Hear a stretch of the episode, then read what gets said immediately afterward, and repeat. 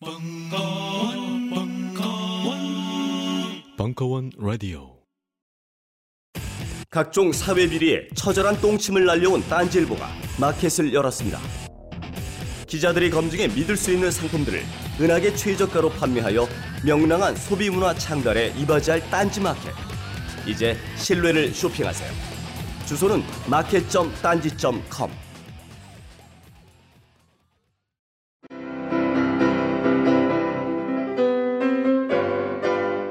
클래식은 너무 멀리 있거나 혹은 너무 가까이 있다.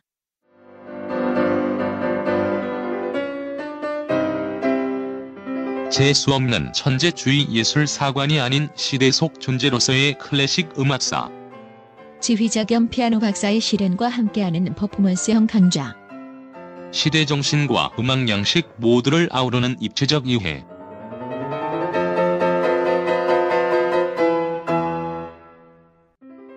(2015) 벙커원 ultra special. 클래식 끝판 48주 과정. 강헌, 송창진. old classic. 자세한 사항은 벙커원 홈페이지를 참조하세요.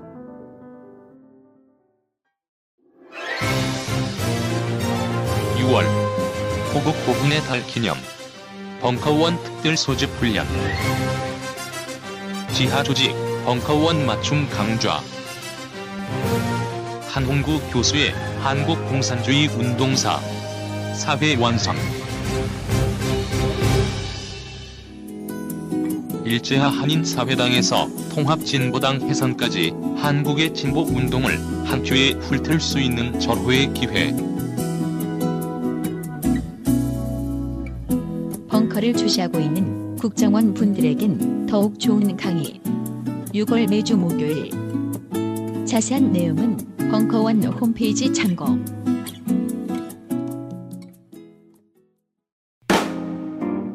환타의 서바이벌 투어 시즌 2. 홍콩 1편. 요리와 쇼핑. 2부. 1월 17일 강연.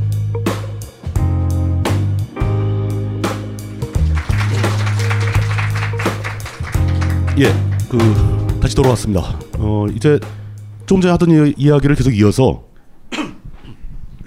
조금 전에 하던 이야기를 계속 이어서 그 홍콩에 있는 대형 에스컬레이터 얘기를 하도록 하겠습니다. 저 에스컬레이터를 만든 이유가 뭐예요? 예, 그러니까 홍콩이라는 데가 아까 말씀드렸지만 해변지대를 제외하고 중앙은 다 산악지대예요. 근데 영국 사람들이 이제 홍콩에 처음 들어왔을 때 가장 먼저 접한 게 뭐냐면은 끔찍한 습도와 더위였어요. 그러니까 미치겠는 거예요. 여름에 홍콩 가면 정말 습식 사우나에 딱온것 같이 뜨거운 물을 한 바켓스 얻어맞은 것 같은 느낌을 받거든요. 그러니까 이제 그 영국 사람들이 살기엔 되게 힘들었던 거죠. 근데 홍콩은 그 중심부가 산이다 보니까 조금만 위로 올라가면은 그나마 선선한 거예요. 그러다 보니까 당시 관료들이나 뭐 총독부에 있던 좀 주요 관리들은 산 위에서 살았어요. 그 지역을 미드 레벨이라는 지역이에요. 미드 레벨. 이대로 불렀고 예, 예. 오피스나 이런 관공서들은 항구가 가까워야 되니까 이제 해안지대에 살았 이- 모여 있었죠. 그러니까 출퇴근을 위에서 밑으로 하고 아 출근을 위에서 밑으로 하고 퇴근을 이제 밑에 있다가 위에 좀 잘 땐 선선한 데 자야 되니까 이런 식으로 발달하면서 이후 홍콩이 성장하는 과정에서 그 지역들이 그나마 좀 쾌적하다 보니까 부자들이 살 수 있는 지역으로 각광을 받기 시작하는 거예요. 그 미드 레벨 미드 레벨 지역이. 예, 기본적으로 비싸요. 그러니까 땅값도 어. 비싸고 뭐든지 다 비싸요. 쉽게 말해서 그냥 그 저 바로 그 홍콩섬 마주보는 쪽에 있는 그 산 꼭대기, 예, 예. 산 중턱 뭐 이런 데잖아요. 그래서 초기에는 이제 이런 길을 뚫었어요. 이게 포팅거 스트리트라고 이제 그제 책에서는 되게 중요하게 다루는 데인데, 그러니까 영국이 뚫은 최초의 신작로 중에 하나예요. 그러니까 이 길을 따라 가지고서 영국 관리들은 가마를 타고 출퇴근을 했어요. 이 당시에는 아이고야. 이게 오르막이잖아요. 이게 그 길 거리가 한 어느 정도 됩니까? 그 해안에서 4km 정도? 4km 정도. 이게 1860년대에 만든 길이에요. 그러니까 이때 돌 깔아가지고 이렇게 만든 거죠. 참 저기에 그 가마를 지고 다닌 그 가마꾼들은 굉장히 건강했겠네요. 그렇죠. 예. 근데 문제는 이제 이 길도 그러니까 홍콩이 성장을 계속 하면서 인구들이 엄청나게 늘어나거든요. 홍콩은 이건 이제 그것은 알기 싫다 항인치항 편 들으면 아시는데, 그러니까 인구가 되게 폭증을 해요. 그러면서 그만큼의 부자들도 절로 올라가다 보니까 미드레벨 지역도 꽉 차게 되는 거예요. 여기서 중요한 점 중에 하나 뭐냐면은 홍콩은 산이기 때문에 직선 도로로 길을 오르막으로 뚫질 않고요. 산은 대부분 빙글빙글 돌잖아요. 근데 직선거리가 되게 길어지고 그렇죠. 뭐 지그재그로 올라간다거나 뭐 이런 넓은. 길을 뚫을 수가 없는 상황이 되는 거예요. 그러다 보니까 차량은 늘어나고 80년대가 되면은 거의 터져 나가요. 밀도가 그냥 엄청나게 높아진 거죠. 그렇죠. 예. 그러다 보니까 이 구간을 어떻게 좀 이 부분을 해결할 수 있을까라는 고민에 빠지게 되고 결국 1987년도에 홍콩 정부는 에스컬레이터를 놓아버리자라는 생각을 하게 돼요. 그, 그 산 중턱과, 중턱과 해안을 아, 그렇죠. 오가는 사람들이 많으니까 에스컬레이터를 예. 깔아버리자. 그래가지고 총 길이 800m, 해발 고도차 145m의 에스컬레이터가 탄생하게 되는 거죠.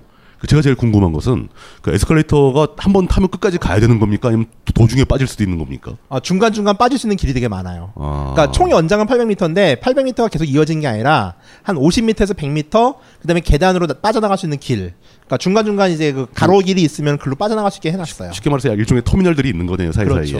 예. 어, 왜또 언니가 있지? 하여간에 뭐 그런 사진만 찍었겠죠 뭐. 예. 저런 거 몰래 찍기 얼마나 힘든지 알아요?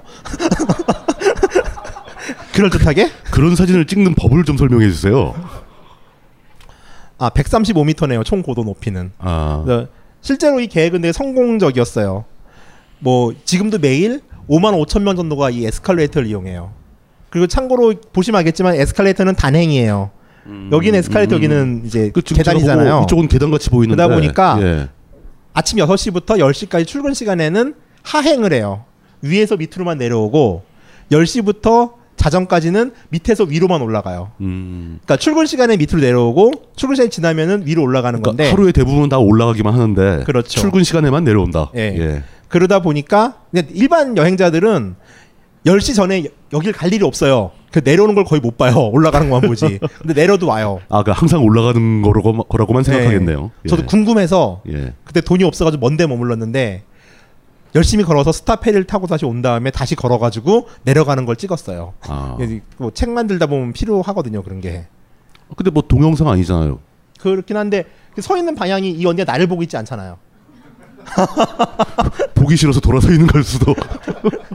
그리고 사람이 민망하게 어떻게 이 언니가 내려오실 때 이 언니 얼굴 네. 찍으려면 내가 이렇게 마주 봐야 된다는 얘기인데 그거는 좀 그렇죠 그래도 예. 그건 그 예. 자 이게 이렇게 바깥에서 보면은 이게 에스컬레이터 여기 이제 에스컬레이터 구간이 아니라 육교 구간이에요. 에스컬레이터 음. 끝나고 지금 여기가 길인 거예요. 이렇게 길이 있잖아요. 그러니까 이 그렇죠. 사이는 길로 이제 나갈 사람 나가고 육교가 조금 평지가 이어지다가 또 에스컬레이터 연결되는 음.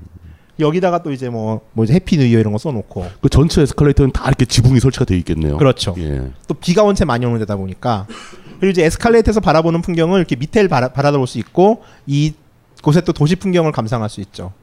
그 중경삼림이란 왕가위의 영화 Chungking Express 보면은 예, 뭐 왕페이가 여기 앉아가지고 라면 먹잖아요. 예, 예. 이제 뭐 그런 풍경이 지금 뭐 아주 지금 고개 끄덕이신 분들은 뭐 최소 40대 이상, 한 35세 이상으로 이해하겠어요. 저 중경삼님 영화 보신 분 얼마나 되십니까? 많이 올라가네. 예. 늙었어, 늙었어. 이, 이 벙커의 미래가 없는 거야 이래가지고. 아, 우리 사회가 노령화 사회가 된 걸 어떡하라고. 어, 이건 뭐예요? 아유 잘못했다. 그래서 미드레벨 에스컬레이터는 이런 거 매년 약 100만 달러 정도 수리비가 들어요. 근데 그럼에도 불구하고 유지할 만한 가치가 있는 거죠. 매년 100만 달러라고요? 예, 아, 그- 유지비가. 그 보수하고- 에스컬레이터 예, 예. 기, 니까 정비하고 보수하는데 돈이 이렇게 많이 들, 든다는 네. 얘기네요. 어, 매년 한 10억, 10억 이 상이 된다는 얘기네요. 그렇죠. 예. 근데 어찌 됐건 이것도 홍콩에서 꼭 타볼 만한 의미 있는 교통수단임에는 분명해 보이고요. 이 또한 대부분의 사람들은 밑에서 타서 소호라고 요새 좀 요- 음식점이 많은 거리가 있거든요. 음. 뉴욕의 소호와 달라요. 뉴욕의 소호는 예술의 거리지만 그렇죠. 그 홍콩의 소호는 South of Hollywood Road의 약자예요. 그래가지고 소호와 전 상관이 없고요. 그냥 음식점이 많아요. Hollywood Road라고요? 예, 아, 이름이? 예. 그러니까 Hollywood wood라는 나무가 있어요. 꽝꽝나무라고 하는데 우리나라 말로 번역하면은 예, 예. 그 나무가 그 길에 많았대요. 아, 저 미국인은 헐리우드하고는 관계 없고 그 나무 이름 때문에. 예, 예, 예. 예. 뭐 그렇습니다. 근데 헐리우드 나무는 Hollywood wood예요? 그, 그- 몰라요 그거는 그냥 헐리우드겠죠? 아, 홀리우드가 우드잖아요, 그게. 원래. 전혀 그 집에서 개드립을 준비하지 않으시고 현장에서 치시는 분의 한계를 지금 보고 계십니다. 원래 는 여기까지 한 다음에 이제 여행지로 넘어가는 게 도리겠으나 지금 광고가 뭐 음식과 쇼핑 이렇게 나간 관계로 좀 왔다 갔다 할게요. 살짝 이제 음식 얘기를 좀 해볼게요. 일단 원고 원고를 준비해 온 걸 보니까 이 음식 얘기를 살짝 할 정도 각오가 아닌 것 같아요. 엄청나게 써왔어요 지금. 그죠? 원래 나 대본 없이 하는데 예. 그 알씨라면서 이렇게 된 것 같아요. 뭐 좋은 일이죠. 예. 아유, 내가 페이스를 잃어요. 혼자 떠들어야 되는데. 어, 우선 홍콩 요리를 이야기 전에 중국 요리에 대한 얘기를 좀 해야 돼요. 왜냐하면 홍콩 요리도 큰 틀에서 중국 요리 한 갈래거든요. 그래서 일단 우리가 알고 있는 중국의 4대 요리라는 것에 대해서 얘기를 해볼게요. 중국의 4대 요리는 짜장면, 짬뽕, 탕수육, 양장피. 양장피. 여기서 이제 양장피파와 팔복채파로 나뉘죠. 예. 양장피 좋아하시죠? 설마 지금 그 얘기 하려고 그러는 거 아니죠? 아니에요. 예. 중국의 4대 요리는 전통적으로는 산동 요리, 강남 요리, 사천 요리, 광둥 요리 이렇게 해요. 근데 지금은 이제 도시들이 좀 큰 도시들이 많아지다 보니까 산동 요리의 위치를 베이징 요리라고 흔히 표현을 하고 강남 요리를 상하이 요리라고 표현을 하죠. 그리고 스촨 요리, 사천 요리, 네, 광둥 요리 이렇게 네 가지로 분류를 하고 홍콩 요리는 광둥 요리에 속해요. 근데 그럼에도 지리적인 불구하고 위치 때문에 그쪽이겠네요. 그렇죠. 예. 근데 그럼에도 불구하고 네 가지 요리를 다 알아야 되는 이유가 또 있어요. 일단 베이징 요리는 뭐 지금 중국 지도를 안 가져왔는데 중국 지도를 다 각자 이제 스마트폰에서 구글 맵을 여시고 중국을 검색해 보시면은 중국 베이징은 뭐 분지잖아요. 그러다 보니까 여기는 사실 그 송나라 이전만 송나라 이전만 하더라도 중요한 지역이 아니에요. 그러니까 지방이죠, 지방. 예, 북방이죠. 베이징은 과거에 예. 베이핑이라고 그랬고 삼국지를 보면은 부켓 부켓해준가? 그 공손찬의 영지였죠.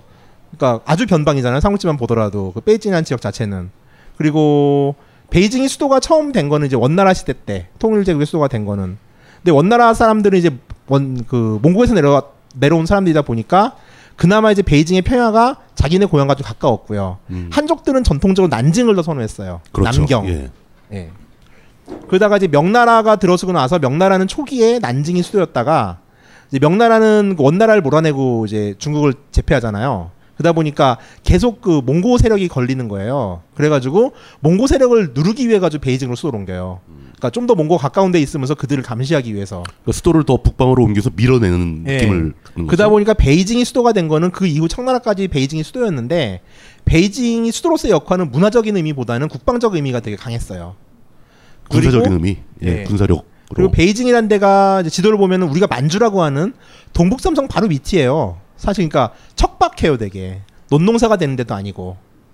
뭐 차가 아, 나는 데도 아니고. 북경에서는 노농사가 안 되는 건가요? 거기는 건조지대예요. 거기만 하더라도. 아. 예, 밀농사 지역이고.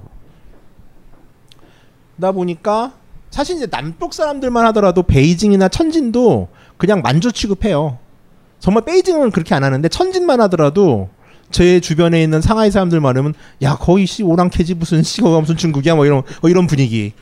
그 실제로 거칠기도 하고요 사람들이. 그러니까 그 전통적인 한족들은 이제 북경이라고 해봐야 예. 사실 오랑캐 땅으로 간주한다. 그래가지고 베이징 요리의 가장 기본이 되는 건 산동 요리라고 그러는데 산동은 이제 우리가 아는 우리나라 서해와 마주보고 있는 칭따오가 있는 지역이거든요. 여기는 과거 춘추 시대부터 공자의 노나라가 있었고 근데 제환공의 제나라가 있었어요. 그러니까 베이징과 달리 이제 바다를 끼고 있는 관계로 상당히 물산이 풍부한 지역이었고 공자는 이제 공자 자신은 별 볼 일이 없었죠. 왜냐하면 이게 취업 준비만 60세까지 하다가 죽으신 분이니까. 근데 이제 공자 이후에 공자가 좀 역대 정권에 의해 가지고 이제 숭상 시대잖아요. 그래서 송나라 이후는 이제 문성이라고 그래가지고 성인의 등급에 오르거든요. 그리고 공자의 자손들은 연성공이라고 해가지고서 공자가 태어난 추프 지역의 영토를 가지고 있는 제후 취급을 받아요. 그러다 보니까 공자가 지금 83대 손까지 있는데 이 공자 가문의 요리인 공부채가 사실 중국 북방 요리에서 가장 핵심이에요. 그리고 원래 베이징 요리라는 거는 지금 청나라 때 이제 정리가 됐다고 얘기하는데 만한 전석이라고 들어보셨죠? 이 만한 전석이 그 가끔 이제 중국 영화 보면 많이 나오죠. 존나 많은 거. 어, 진짜로 그냥 그냥 그거 뭐- 필요 없어요. 맛도 없어. 그냥 존나 네. 많아요. 어, 3일 동안 먹는데 그래가지고. 근데 맛이 없어요. 이게 이상한 걸로 만들어. 뭐 낙타, 홍 뭐 이런 걸로. 그러니까 그냥 이상한 걸 먹는다는 의미밖에 없어요. 괜히 그 대구 볼살 좋아하는 사람하고 비슷한 것 같아. 어. 네. 어, 대구 대구 대구 볼살 맛있어요. 어, 맛은 있죠, 그거는. 예. 그러다 보니까 이제 이때 만주족의 요리와 한족의 요리를 집대성했다 그러는데 이 만한전석에서 집대성한 한족의 요리가 대부분 그, 그 산동 요리예요. 근데 그 중에서 공부채가 핵심이 되다 보니까 과거에는 베이징 요리를 분류하지 않았어요. 그래서 옛날엔 산동 요리라고 그랬다고 말을 하는 거고 이게 우리나라 같은 경우는 지금 인천이 개항되면서 중국인이 들어오잖아요. 근데 대부분 이 사람들이 산동 사람들이거든요. 그래서 우리나라에 있는 중국 요리의 기본 베이스는 산동 요리 베이스예요. 산동 화교들이 되게 많고 짜장면 있잖아요. 이 짜장면이 베이징감이 있어요. 짜장면이라고 우리가 먹는 것과 좀 다르긴 한데 우리는 좀 캐러멜이 많이 먹어서 나뉘어 단맛이고 중국 베이징 짜장면은 장맛이에요. 그러니까 걔네들만 춘장 특유의 맛이어서 짠맛은 되게 강한데 고소해요 의외로. 그러니까 풍미가 좀 다른데 어찌 됐건 이제 우리와도 상관이 좀 있죠. 그러니까 이쪽 요리는 그 생긴 건 비슷한가요? 우리나라 짜장면하고 그쪽 짜장면하고 그쪽 짜장면이 더 까매요. 더 까맣다. 예. 어. 그리고 장을 조금 줘요. 장이 됐다 짜요. 장을 요만큼 줘요. 근데 비비면 짜요. 막 이렇게 뭐 흠뻑 끼얹어서 비비는 게 아니라 아, 그런 건 아니고. 장을 요만큼 넣어서 막 비벼 예. 먹는 거다. 예. 우리는 소스 덮 면에 가깝죠. 그렇다고 봐야죠. 예. 자, 이건 이제 베이징 요리의 가장 핵심이라고 하는 북경 요리. 개그 콘서트에서 나왔던 맨손으로 북경 요리를 때려잡고 마을 버스 2-에 근데 뛰어내리는 베이징 요리의 핵심인 북경 요리는 말이 안 되는 말이잖아요. 아, 왜? 베이징이 북경이잖아. 아, 그건 말이 헛나온 거예요. 그런 걸 예. 따지지 마세요. 네. 자, 그럼 가장 알려진 이제 베이징 요리 중에 하나죠.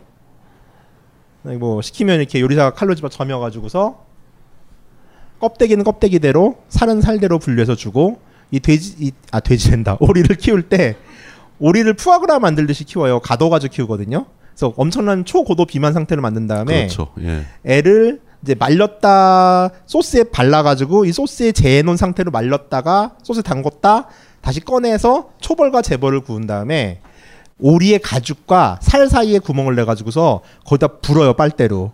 그러면은 이 가죽과 살이 분리가 되면서 부풀어 올라요. 이 상태에서 구우면은 이제 껍데기만 이렇게 분리가 될 수 있는 거예요. 그래서 껍데기는 초비만 상태의 오리기 때문에 아주 아주 기름져요.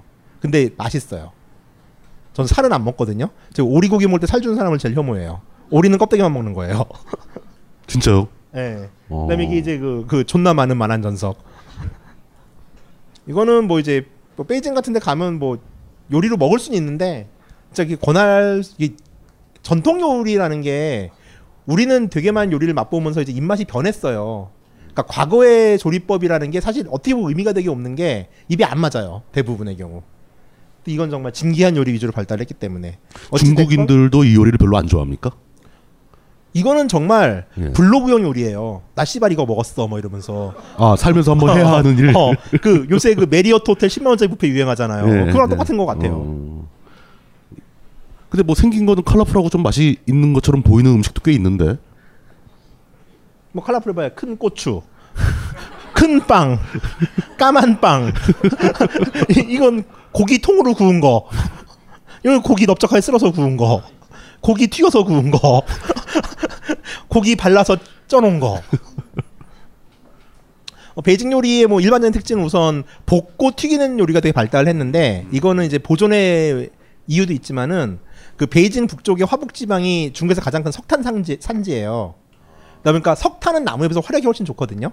그러니까 우리가 말하는 중국 요리의 불맛은 예, 베이징에서 나온 거죠. 불의 온도가 높기 때문에. 그렇죠. 예. 그럼 그때 옛날부터 사람들이 그 석탄으로 요리를 했다는 얘기인가요? 어, 중국은 일찍부터 석탄 썼어요. 그러니까 그 화로에다 석탄 넣고 불 붙여가지고. 예. 어. 그러니까 그 중국 요리에서 막 불나고 막 이러는 게 석탄이 있었기 때문에 가능한 거예요. 음. 장작으로 불 안 나거든요. 그러니까 그거를 집에서 가스불에서 아무리 해도 안 되지 그게. 저희 집 영업용 있어요. 그다음에 이제 상해 요리라는 건 과거에 이제 광남 요리죠. 무협지를 보신 분들은 항저우의 기루에 누워서 이렇게 언니와 함, 아니 뭐, 안 좋- 아, 뭐, 아 내가 이상한 야한 무협지를 봐서 하여간에 이렇게 항저우에서 이렇게 뭐 그 서호가에서 이렇게 기루에서 먹던 요리 뭐 이런 항저우는 옛날부터 어미지향이라고 그래가지고 물고기와 쌀의 고향. 그래서 중국 최고의 곡창지대예요 과거로부터. 음, 항저우가 좀 기후가 약간 아열대에 가까운 쪽이죠. 동경하고 똑같아요 상하이 날씨. 그렇죠. 예. 그래서 여기는 이제 좀 베이징 요리가 단순하게 불의 힘만으로 볶고 향신료가 좀 많이 들어가 양념이 좀 덜 들어가는 데 비해서 여기는 간장, 식초 이런 걸 되게 많이 써요. 그래가지고 그러니까 상하이 요리에서 핵심인 홍샤오 소스라는 게 있는데 이거는 간장에 소홍주라는 술을 넣고서 설탕을 넣고 졸여낸 거예요. 그러니까 우리나라에서는 고추장 이상의 위상을 가지고 있고 대체적으로 맛이 달착해요. 한국 사람 별로 안 좋아해요. 기름지다고. 간장하고 저 술하고 간장, 술, 설탕, 간장 기름. 아 설탕 기름 넣고 그걸 졸여가지고 예. 약간 걸쭉한 간장처럼 예, 되겠네요. 예. 그래서 예. 그냥 뿌려 먹는 식이에요. 아 음식에다 그걸 넣는다고요? 다? 예. 아니 어. 음식을 넣고 조리든가. 거기다 넣고 졸이든가. 예. 그러니까 기본적으로 이렇기 때문에 상하이 음식은 좀 달다고만 인식이 돼 있고 한국 사람들은 단 거 별로 안 좋아하잖아요. 그래가지고 느끼하다고 흔히 말을 하죠 많이. 뭐 요즘에 보니까 한국 사람들은 주로 다 뭐죠? 그 엄청 매운 거 캡사이신 듬뿍 아니면 치즈 듬뿍 딱 두 가지잖아요. 응, 완전 존나 진한 거. 예. 예. 그 음- 음식으로 자기 학대하는 거죠 진짜. 그래서 걸쭉한 간장 같아요. 이거는 뭐 상하이 요리 대표적인 거고 다 홍콩 사진은 홍콩에서 찍은 거예요. 음. 그 이거는 이제 청초 화인이라고 이제 그 민물 새우를 깔끔하게 볶은 거예요, 그냥. 약간의 결한 흰자가 들어가는데. 음, 그다음에 이거는 홍샤오로우라고 아까 말한 거 홍소 소스, 홍샤오 소스에다가 고기 넣고 넣은 찜 같은 거. 돼지고기겠죠? 예, 돼지고기죠. 예. 이런 요리들이 주로 발달을 했고 그 상하이 요리는 홍콩에서 좀 중요한 게 그 홍콩 중국이 공산화되고 나서 상하이의 수많은 자본가들이 홍콩으로 이주를 해요. 그래서 이제 홍콩에서 재력을 가진 실향민들은 대부분 상하이 사람들이에요. 그러다 보니까 상하이 요리에 대한 좀 추억들도 많이 있고 또 상하이 요리랑 광둥 요리가 맛은 좀 다른데 안 맵다는 공통점이 좀 있어가지고 그 좀 많이 교환이 exchange가 많이 돼요. 사천. 요리하고 다른 면이죠. 예. 사천 요리가 매운 거죠. 그렇죠. 그러니까 물산이 풍부하면은 굳이 안 맵게 만들어도 돼요. 그렇죠. 없는 걸 가지고 많이 먹게 하려니까 짜 이게 매워지는 거예요. 이게 음식 식재료가 마찬가지고. 좋으면은 뭐 예. 맵고 짜고 이렇게 강하게 할 필요가 없는 거죠. 그냥 네, 재료가 먹으면 되니까. 예. 근데 우리는 무슨 산에서 풀을 뜯어가지고 먹어야 되는데 어떻게? 그러니까 참기름을 바로 고추장을 넣을 수밖에 없는 거죠. 그저 우리 우리 전통의 나물 요리를 비하하는 발언 같은데요. 아니 나물이 물론 뭐 좋긴 한데 아, 전 나물은 좋아해요. 이거 이제 뭐 해삼이네요. 아, 해삼을 살짝 물론께서 말려서 좋아하실 것 같은. 예. 굉장히 비주얼이 좋아 보이네요. 예. 네, 역시 이것도 홍샤오 소스. 소스는 아까 거랑 같은 거고. 네, 거의 예. 같은 거예요. 여기. 그러니까 우리나라가 그 고추장으로 모든 재료를 달리해서 요리를 만들듯이 상하 요리는 홍샤오 소스가 거의 한 70%라고 보시면 돼요.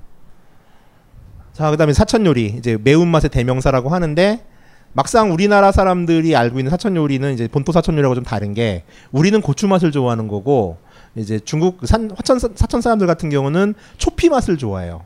초피 초피가 초피 가 어떤 거죠? 산초랑 비슷하게 아, 생겼는데 그 추어탕에 들어가는 거 화한 맛 나는 거예요, 맞아요, 맞아요. 이렇게 그 막 화장품 향까지 확 요거, 센 거. 요거, 요거. 예. 요거는 화한 맛이 나는데 우리가 되게 흔히 맛에 대해서 인간이 느낄 수 있는 맛을 단맛, 짠맛, 신맛, 쓴맛, 그 요즘 이제 감칠맛 정도까지 이제 다섯 가지 맛을 분류를 하는데 이 사천 사람들은 여기 두 가지 맛을 추가해요. 화한 맛과 식음 털털한 맛을 맛으로 넣어요. 그래가지고 사천 사람들은 일곱 가지 맛을 안다고 이해, 표현을 하거든요. 식음털털은 떫은 거하고 비슷한 건가요? 네 맞아요. 예. 네, 이거 같은 경우에 이제 이게 초피가 화한 맛을 내는 대명사고 사천 요리는 고추와 초피를 섞어서 매우면서 화해요. 그러니까 처음에 먹으면 아 씨발 치약 먹었나 싶은 마음 살짝 드는데, 그러니까 박하 맛이 안 나는 치약. 이제 중독이 되면은 어또 빠져요. 그러니까 우리나라 요새 중국 식당 많아지면서 이제 허거는 좀 많이 일반적이 됐죠. 그러니까 허거의 빨간탕에 나오는 화한 맛이 이 초피가 만들어내는 맛이에요. 근데 우리나라에 들어온 호거는 그 본토의 호거보다 많이 순화됐겠죠. 약해졌겠죠? 조선족 아저씨들이 하는데 가면은 예. 더 매운 것 같기도 하던데요. 아, 더 매운 요새 중국? 사람들 그렇게 몇 개 안 먹어요 이제는. 아. 거기도 살만해져가지고. 그렇군요. 자, 그다음에 뭐 이제 면 요리 중에 딴딴면이라고.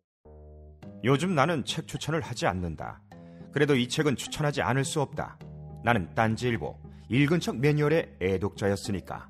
이웃 시민 고전은 직접 반려들어 읽는 게 가장 좋다.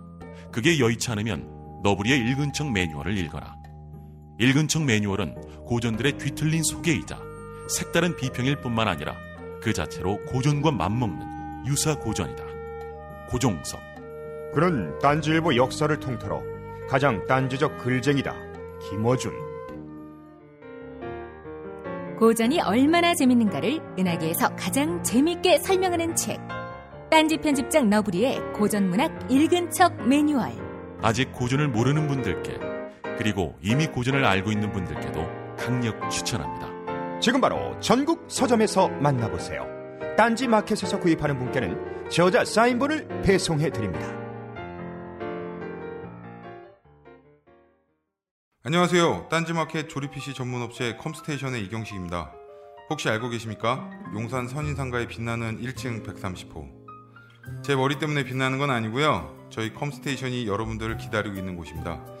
2014년 가을 저희 컴스테이션은 전국의 컴퓨터 호갱님들을 탈출시켜 주기로 결심했습니다. 더 이상 용산에서 어리버리하게 돌아다니지 않아도 될 우리 딴지스를 위해 신뢰와 정직함으로 컴스테이션이 선인상가 1층 130호에서 여러분들을 기다리고 있겠습니다. 친절함이 무엇인지 경험해보고 싶으신 분들은 주저하지 마시고 놀러오세요. 마음을 담아 설명드리겠습니다.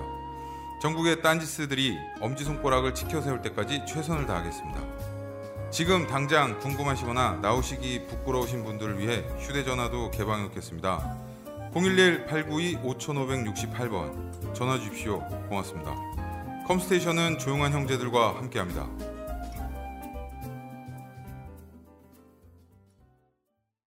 일본이 다 좋은 건 아닙니다.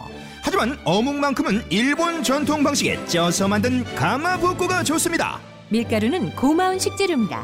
하지만 어묵에는 밀가루가 전혀 들어가지 않는 게 좋습니다. 기름에 튀기지 않고 100% 생선살의 럭셔리 웰빙 어묵 바다 한입 가득의 가마복고를 지금 바로 딴지마켓에서 만나보세요. 검증된 맛과 은하계 최저가를 보장합니다. 자, 그다음에 뭐 이제 면 요리 중에 딴딴면이라고 요즘 이제 뭐 제일 재면 소서도 나오더라고요. 근데 이제 우리가 먹는 딴딴면은 홍콩이나 일본식으로 개량이 돼가지고서 깨를 넣어서 좀 매운맛을 중화시키는데 사천 본토 가서 딴딴면을 먹으면은 그냥 존나 매워요. 존나 맵고 화해요. 아, 저 면 요리도 좀 매운맛이 강한 거예요, 저게? 네. 어. 그냥 이제 아까 말한 산 초피랑 고추로 국물을 낸 빨간 거에다가 돼지고기 볶은 걸 넣은 거예요. 맛있어 보이는데, 이건? 예, 어찌됐건 뭐 아니면 뭐 마파두부 대표적인 사천 요리죠. 예, 가장 대표적인 사천 요리지만 한국에선 결코 제대로 된 사천 먹 제대로 된 마파두부를 먹을 수 없는 요리 중에 하나예요. 여기도 그렇게 화하고 매운맛이 원래 있어야 되는 건가요? 예. 어, 우리나라에 마파두부는 하나도 없잖아요. 화하고 예, 그냥 매운맛이. 우리나라는 고추장 더하기 케찹이죠. 거기다 뭐 굴소스 좀 넣고 예, 해가지고 예, 그냥 예, 예. 해오는 건데. 아 최근에 제가 그 논현동에 있는 모 양꼬치집에 있는 마파두부를 최고라고 했는데 최근에 더 좋은 데를 발견했어요. 저기 매드포 관리에서 만, 하는 데라는데 사천성이라는 프랜차이즈가 있거든요. 거기 마파두부는 제대로 만들더라고요. 아, 그게 본토의 사천 요리 얼마 전에 접대를 받았는데 예. 그 마파두부 다 시켰더니 그 서빙한 언니가 건방지게 마파두부 좀 드셔보셨어요라고 묻는 거예요. 오. 그래가지고 네네 충칭에서 먹었시오 이랬어. 그랬더니 당황하더니 어, 제대로 만들어주고 왔어요. 드셔보세요. 이- 종로에도 있더라고요. 자 그다음에 이제 광둥 요리. 광둥 요리는 요즘에 홍콩 요리라고 통칭해도 되고 뭐 딤섬 같은 것도 광동 요리의 일종이라고 보면 돼요. 뭐 광둥 요리다 보니까 중국에도 광둥성이 있고 수도인 광저우에 가야 좀 맛있는 걸 먹을 것 같은데 중국 본토에 있는 광둥 요리는 맛이 없어요. 비싸기만 하고 별로고 정말 최고는 홍콩에 가셔서 드실 수 있다고 말할 수 있고 우리가 흔히 말하는 중국 요리에 대해서 이렇게 말하잖아요. 하늘에 나는 거는 비행기 빼고 다 먹고 네 발 달린 건 책상 빼고 다 먹는다라는 말이 사실 광둥 요리에서 나온 말이에요. 모든 요리는 그렇지 않은데 광둥 사람들은 정말 모든 걸 다 먹고 물산이 풍부함에도 불구하고 뭐 싹스핀, 제비집, 모기 눈요리, 원숭이 골요리 다 광둥 요리예요. 그게 왜, 왜 그랬을까요? 거기 뭐 물산도 많은데 왜 이렇게 희한한 걸 많이 찾았을까요? 일단 그러니까 광저우의 지리적 특정이 특징이 있는데 그 광저우 중국은 명나라 이후로 쇄국을 하거든요. 그렇죠. 예, 그랬죠. 예, 사실 이제 예. 무역이라는 게 중국 문화권에서 의미가 없는 게 이제 조공을 가면 되는 거니까 이건 이제 그것은 알기 싫다 오키나와 편을 들으시면 나오는데 조공이 중요한 데다 보니까 조공무역이 있었기 때문에 사무역을 안 했거든요. 근데 이제 광저우 같은 게 명나라 때는 그 인도네시아나 이런 남쪽에 있는 중국 남쪽에 있는 나라들이 조공을 바칠 때 창구로 썼어요. 그러니까 광저우 항은 옛날부터 그런 용도로 썼고요. 청나라 때 같은 경우는 쇄국을 하는데 광저우 항만 무역을 할 수 있도록 개방을 했고 외국인도 체류할 수 있게 만들어줬어요. 그러니까 광저우는 그러다 보니까 약 400년에서 500년 정도 유일하게 외국인을 접할 수 있는 중국의 도시가 된 거예요. 그러니까 유일하게 열려 있는 항구였다. 그렇죠. 예. 그러다 보니까 뭐 아라비아부터 시작해가 유럽 애들까지 예. 모든 사람들이 자기의 물산을 가지고 광저우로 모이게 되고 음. 그 요리 기법들이 광저우에서 녹아나게 되는 거예요. 그러다 보니까 이제 뭐 인도나 뭐 이상한 중국인들이 당시 보기에 오랑캐라 보이던 수많은 나라의 요리 기법들, 향신료, 먹거리들이 모이게 되는 거고 이것을 가지고 중국 요리가 결합이 되는 거죠. 그래서 광저우 요리가 되게 풍부해지는 거예요. 근데 그렇다고 해도 그 원숭이 해골을 먹는 이유는 안 되잖아요.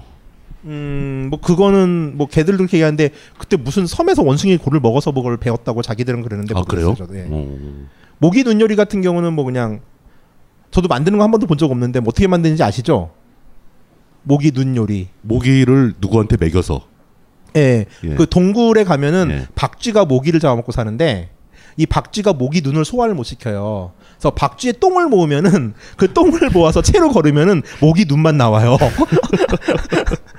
그래가지고 모기 눈 요리 한 접시를 만들기 위해서 똥 2톤인가? 근데 그 박쥐가 또 싸봐야 얼마나 싸겠어요. 그 조그만 것들이. 그래서 뭐 그런 요리. 그 동굴에 가서 몇년 동안 쌓여 있는 걸 긁어오는 거 아닌가요? 그렇겠죠 아마. 네. 그다음에 뭐 제가 먹어본 거 중에서는 이제 그 저기 쥐인데 전임 각하 뭐 무슨 그런 얘기를? 예. 불경하게. 예. 아니 현임 각하도 아니신데 뭐. 예. 이제 그 광동에서 한 10년 전까지 그 팔았어요. 나 지금 막 그 올림픽 하면서 난리가 나가지고 뭐 안 먹는데 쥐를 임신한 쥐를 갖다가 빙초산 같은 데 넣어가지고 삭혀요. 아우. 그래서 아, 아, 애를 빙초산을 먹여서 죽여요 우선. 쥐한테 그걸 먹여서 어, 임신한 쥐한테. 그막 그러면 저 빙초산이 이제 산성이다 보니까 녹아 녹아내릴 거 아니에요. 녹아내릴 거 아니에요. 예, 예. 그러면 거기서 이제 새끼를 꺼내가지고 이걸 초에 삭혀요 다시. 어우, 그리고 그거를 갖다가 예. 생으로 먹는 거예요. 약간 흐물하면서 뼈가 쓱 녹아요 입에서. 그걸 먹었다고? 뭐 책을 써야 하는데 어떻게? 책- 참고로 제가 평소 식성이 고기도 잘 안 먹는 사람이에요 저. 와. 이 빨리 증명해 저 고기 안 좋아하는 거 얘기해 주세요. 네, 진짜 진짜 고기를 안 먹거든요. 그 좋아하는 게 참치예요.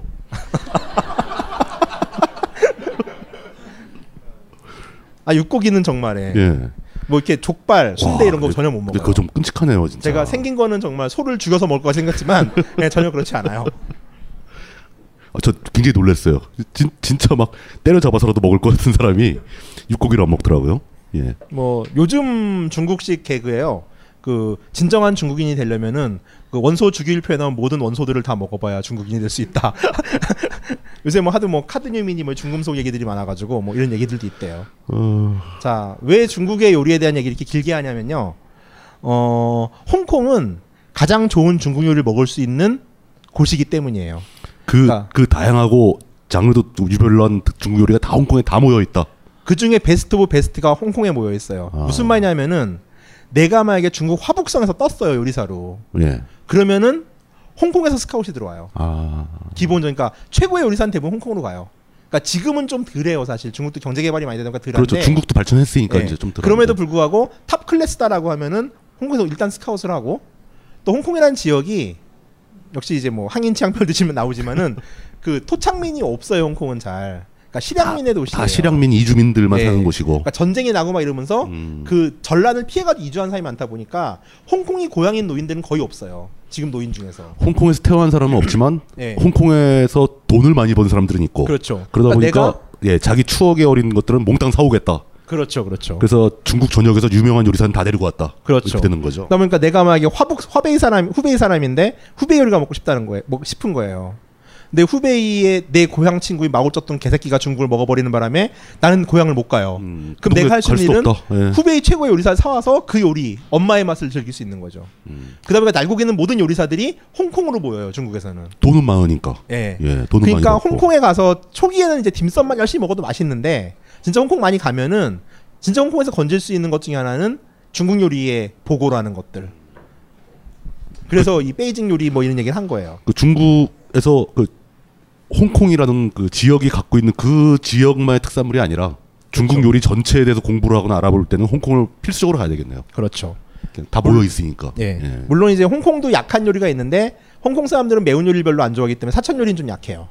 사천 요리는 사천 요리점 하는 데가 있고요. 홍콩 사람 입맛에 맞게 고쳐놓은 데가 있는데 음, 음. 전자를 찾아가면 역시 훌륭해요. 아, 그 사천 요리조차도 훌륭한 게 홍콩에 와 있긴 와 있네요. 많지는 않더라도. 그렇죠. 예. 그러니까 제가 가는 이제 private kitchen이 하나 있는데 뭐 책에도 이번에 소개했는데 거기 같은 경우는 예약하면 갈 수 있거든요. 지금 좀 오픈이 돼 있는데 여기는 뭐 사천 부부들이 요리를 하고 있고 실제 사천 출신 사람들이 예, 예. 하고 있고 밥을 다 먹으면은 그 주방장 언니께서 사천 오페라도 불러주시고 아, 진짜 그 사천 사람들을 위한 서비스일 예. 수가 있네요. 예. 근데 얼마 안 해요. 400 홍콩 달러니까 어 그러네요. 6만 원 뭐이 음, 정도 음, 뭐 아주 괜찮아요. 8코스 근데 음. 자 이제 아 그래서 약간 이건 제비집이에요. 요거는 아, 아, 아, 싹스핀 sorry 샥스핀이었겠죠? 싹스핀. 예. 우리나라 싹스핀을 시키면은 이게 싹스핀이 몇 가닥이 떠 있는데 홍콩은 싹스핀이 덩어리로 나와요. 어. 그러니까 가격 대비 싹스핀은 정말 좋긴 한데 요즘은 뭐 약간 guilty food라고 하죠. 그게 있죠. 이제, 예. 저 샥스핀을 위해서 전 세계에서 그 애꿎은 상어들이 잡혀가지고 지느러미만 잘린 채로 버려지는 바람에 그러니까 저도 그 상어를 되죠. 그냥 도살을 하면은 먹겠는데 예. 그 저도 그 비도 뭐 충격을 좀 많이 먹어서 그러니까 예. 저의 그 아주 중요한 취향 중에 하나인 싹스핀을 음, 2년에 한 번씩 먹기로 했어요. 그래서 갈 때마다 먹었는데 안 먹는 것도 아니고 아니 먹긴 해야겠더라고. 예. 어 힘이 나요 먹으면. 어, 네. 잘 맞나 보네요. 예. 중금속이 많은 것 같아요. 내가 그게 중금속 많은 걸 좋아해요. 참치 뭐 이런 거. 어, 뭐 타당하네요. 예. 바다 생태계에서 가장 최상위에 있으니까 네. 중금속이 제가 많겠죠. 그 트위드로 개드립신 신라짓도 중금속이 아주 많거든요. 예. 중금속을 좋아하시는 환타님이십니다. 예. 딤섬 얘기를 할까요? 이게 원래 애플에서 연결했으면 막 애니메이션이 화려한데 지금 PPT로 바꿔서 자 원래 딤섬은 딤쌈이라고 딤쌈에 가까워요 현지 발음은 그리고 우리식 한자 읽으면 점심이에요. 그 점을 찍는다 마음의 점을 찍는다는 뜻이거든요. 그래서 불교 용어였죠. 그러니까 초기에는 불교가 초기 불교는 오후 불식이라고 그래가지고 점심 먹고 오후에 안 먹었어요. 그래가지고 그때 이제 너무 배가 고프니까 잠깐 요기하는 식으로 먹었던 게 이제 유래라고는 하는데 홍콩에서는 딤섬이라고 안 하고 얌차라는 말도 많이 써요. 얌차는 우리식 한자 읽으면 음차예요. 차를 마신다. 그러니까 홍콩에서는 차를 마시는 게 더 중요한 방점이다 보니까 차를 마시면서 먹는 주전부리가 딤섬이고요. 그 우리 영국- 입장에서는 예, 예. 음식이 더 중요해요. 차는 우린 차 안 먹잖아요. 차 따윈 중요하지 않아요. 이거 먹어야 돼. 그러니까 딤섬이라고 부르는 거예요. 그 영국인들이 뭐 차 마실 때 이렇게 쿠키 같은 거 먹듯이 어, 그죠 그런 식이. 그 용도로 만들어진 것이다. 예. 예. 음, 딤섬이라는 거를 얘기할 때 또 하나 우리가 기억을 해야 될 게 딤섬은 아시아식 패스트푸드의 가장 기본적인 원형이라는 거예요. 무슨 말이냐면 우리는 패스트푸드라는 걸 알았을 때 햄버거 같은 거 얘기를 하잖아요. 근데 패스트푸드의 전제 조건이 뭘까요? 첫 번째는 들고 다니는 거. 들고 다니면서 빨리 먹을 수 있어야 되고 두 번째는 노동자들의 음식이에요. 음. 그러니까 그 근대화가 이루어지고 산업혁명 이후에 사람들이 바빠졌어요. 그러니까 식당에 앉아가지고 먹을 시간이 없는 부두의 노동자들이나 이런 사람들이 빨리 먹게 하기 위해 가지고 혹은 아주 부자들이 포커를 좀 잘 치기 위해서 샌드위치를 만들었지만 뭐 그걸 제외하고는 대부분 노동자들의 음식이에요. 패스트푸드는 뭐, 뭐 휴대가 간편해야 되고 빨리 먹을 수 있어야 되고 그러면서도 칼로리를 충분히 공급해야 되고 네. 그렇죠. 뭐 이런 거네요. 예. 예. 근데 우리 같은 경우는 이제 그냥 패스트푸드 하면 햄버거만 흔히 생각하는데 우리나라도 패스트푸드가 있어요. 김밥 같은 건 패스트푸드죠. 그렇죠. 김밥이죠. 일본의 예. 스시도 패스트푸드에 속하고요. 그 전쟁 당시에는 이제 주먹밥을 주로 패스트푸드로 썼죠. 예. 그러니까 이제 딤섬만 하더라도 개화기 노동자들의 음식이어서 초기에는 그러다 보니까 이제 밀가루 속에다가 소를 넣고 찌기만 하면 끝이고 낮게 포장이 되기 때문에 주머니에다 넣고 면서 급하게 먹으면 되는 거예요. 노동을 하면서 또 과거에 그 19세기 자본주의는 점심시간도 보장해주지 않는 아주 개떡 같은 자본주의였잖아요. 그러니까 왕창 입에 털고서 일터로 나가면 그만인 음식이었던 거죠. 근데 이런 이제 패스트푸드의 효율성 같은 딤섬들이 부둣가를 평정을 해요. 그러니까 중국 역사를 보면은 이 딤섬 계열의 만두가 발달한 도시들은 대부분 해안 도시들이에요. 음. 상하이에 가면 샤오롱바오가 있죠. 그 소룡포라고 하는 역시 해 항구 도시에서 발달했죠. 왜 그럴까요? 항구 도시라고 해서 굳이 이런 형태로 먹을 필요는 없었을 것 같은데. 옛날에 항구가 가장 바빴잖아요. 그 철도가 생기기 전에. 했죠. 예. 예. 음. 그리고 이제 우한이라는 데 가면은 장강 삼진이라고 하는 이제 장강 하류에 있는 도시가 있는데 여기서는 중국 본토 여행 해 보신 분들을 아실 텐데 요우티아오라고 꽈배기처럼 생긴 거 아시죠? 꽈배기처럼 생긴 거 있거든요. 꽈배기처럼 튀긴 빵을 뜯어 먹어요. 콩장에 찍어서 이 요우티아오라는 방식도 우한이라고 하는 항구를 중심으로 발달이 돼요. 그러니까 이제 아침을 즐길 수 있는 가벼운 요깃거리나 패스트푸드의 목 역할을 하는 것들은 대부분 항구의 노동자들 위한 음식으로 처음 시작이 돼요. 음, 그렇겠네요. 물론 이제 그러니까 지금은 이제 뭐 예. 항구가 원래 그 저 항구 그 하역 작업하는 노역자들이 많이 모이는 곳이고 그럼에도 불구하고 이 농사일이나 뭐 이런 거에 종사하는 사람들보다 음식 공급받기가 힘들었기 때문에 예. 주로 사 먹는 그 매식이 많이 있어야 되고 매식밖에 못하죠. 예, 그러, 그러다 보니까 이런 형태가 나왔다라고 예. 볼수 있겠네요. 어. 그래서 홍콩에도 지금도 뭐 되게 오랜 역사를 자랑하는 레스토랑들이 있어요. 60년 된 막 이런 데 있는데 뭐 일단 전통을 되살리다 보니까 여전히 그 항구 노동자들의 입맛으로 맞춰서 딤섬을 내기 때문에 저희가 가면 좀 힘들어요 맛이. 어. 그러니까 요즘 좀 샤프한 대로 좀 당황스럽겠네요, 맛이. 어, 뭐 이렇게 돼지 간이 든 딤섬 뭐 이런 아. 여러분이 생각하지 않는 딤섬들이 있어요. 이렇게 뭐 아름답거나 뭐 이렇게 잘 만든 그런 게 아니라 어, 돼지 투박- 가는 시커멓죠. 투박하게. 예. 주먹 꾹꾹 눌러가지고서. 그래가지고 20세기 초에 이제 뱃사람들이나 먹던 이 딤섬이들이라는 게 아까 말했듯이 60년대와 70년대 거치면서 홍콩 경제 부흥을 하고 이 당시 홍콩만의 문화들이 생겨요. 차찬탱이라고 하는 홍콩식 카페가 생기고 홍콩 요리들이 생기고 그때부터 그때 말씀드렸던 뭐가 홍콩 요리라고 했을 때 대답할 수 없었던 사람들에게서 그리고 딤섬이 예뻐져요. 아 외관이 예. 미적으로 예. 예. 그리고 딤섬을 먹는 사람들이 노동자에서 여성으로 바뀌어요. 그러면서 딤섬이 작아져요. 왜냐 작은 입에 넣고서 예쁘게 오물오물 먹어야 되니까. 그러니까 그 원래 개발된 목적과는 다른 용도로 쓰이면서 그러니까 다른 경제가 쪽으로 발전, 발달하면서 예, 돈이 많아지니까 역사와 함께 딤섬이 예. 변하는 거죠. 그 과거에는 그냥 찐빵 같은 모양의 그 뭐 고기소 정도만 넣어 있던 딤섬을 예쁘게 만들어 가지고 뭐 새우를 넣는다거나 뭐 전복을 마이- 넣는다거나 새우나 전복 같은 걸 넣는다거나 뭐 이런 식으로 해서 예쁜 딤섬들이 줄을 이루게 되는 거죠. 그러니까 요즘도 딤섬은 막 바뀌어요. 요새는 뭐 어떤 딤섬 있냐면 뭐 캐로로 모양 딤섬, 뭐 붕어 모양 딤섬 뭐 이런 것들도 있거든요. 자 대표적인 딤섬 몇 개를 소개를 할게요. 우선 하카오라는 게 있어요.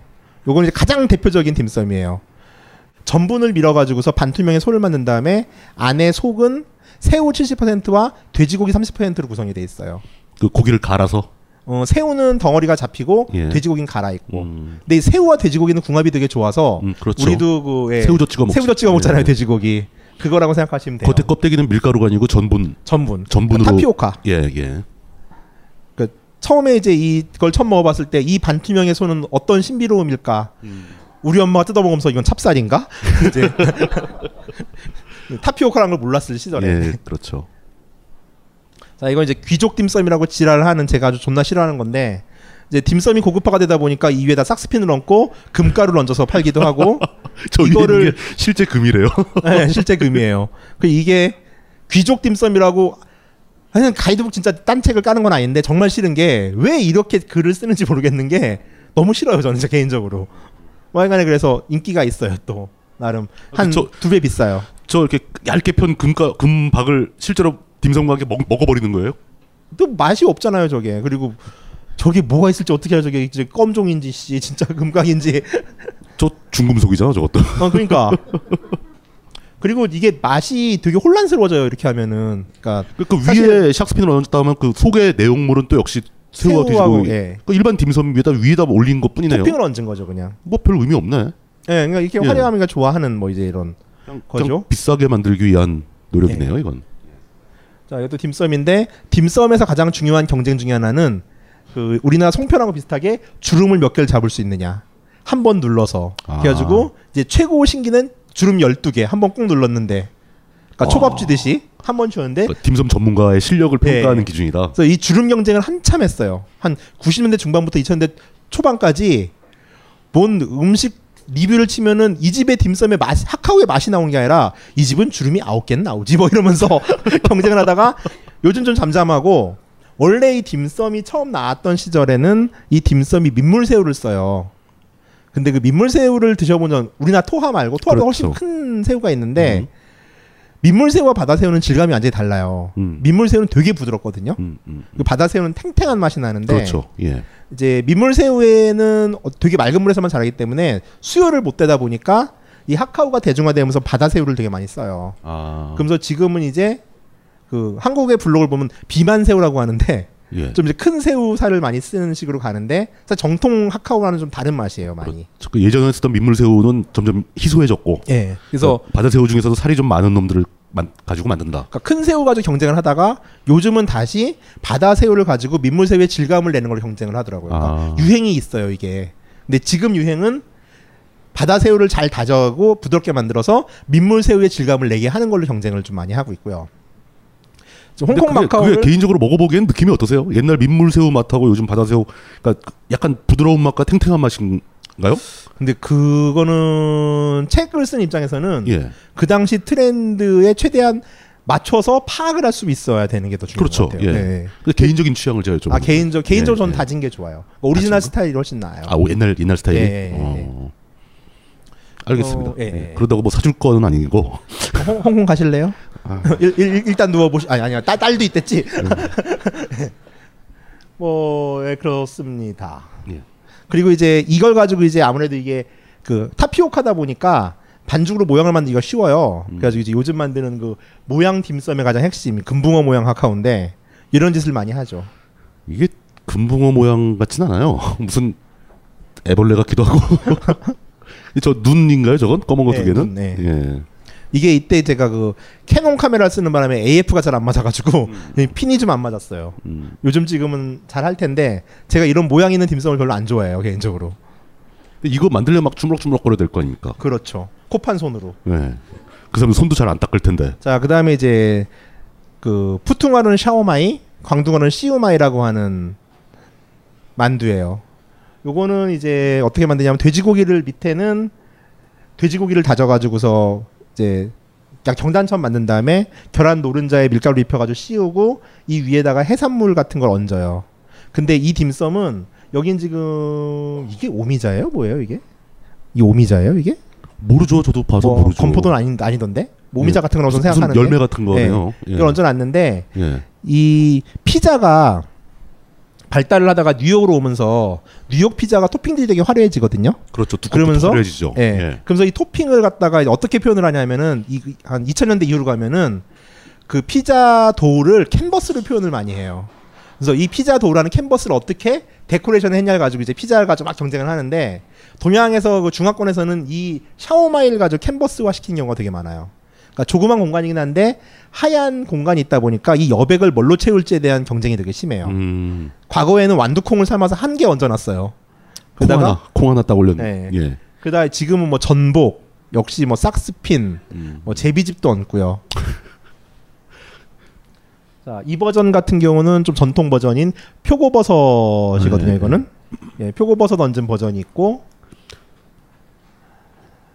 아, 이거 이건 예. 예, 요거는 이제 샤오마이는 크게 남방식과 북방식을 나누는데 아까 본 이거는 광둥 스타일의 샤오마이고요. 저건 밑에가 그러니까 그 계란 노른자로 감싸 놓는 예, 거죠. 감싸 놓은 익히-. 거고 예. 그리고 좀 낮고 예. 이거는 베이징식이에요.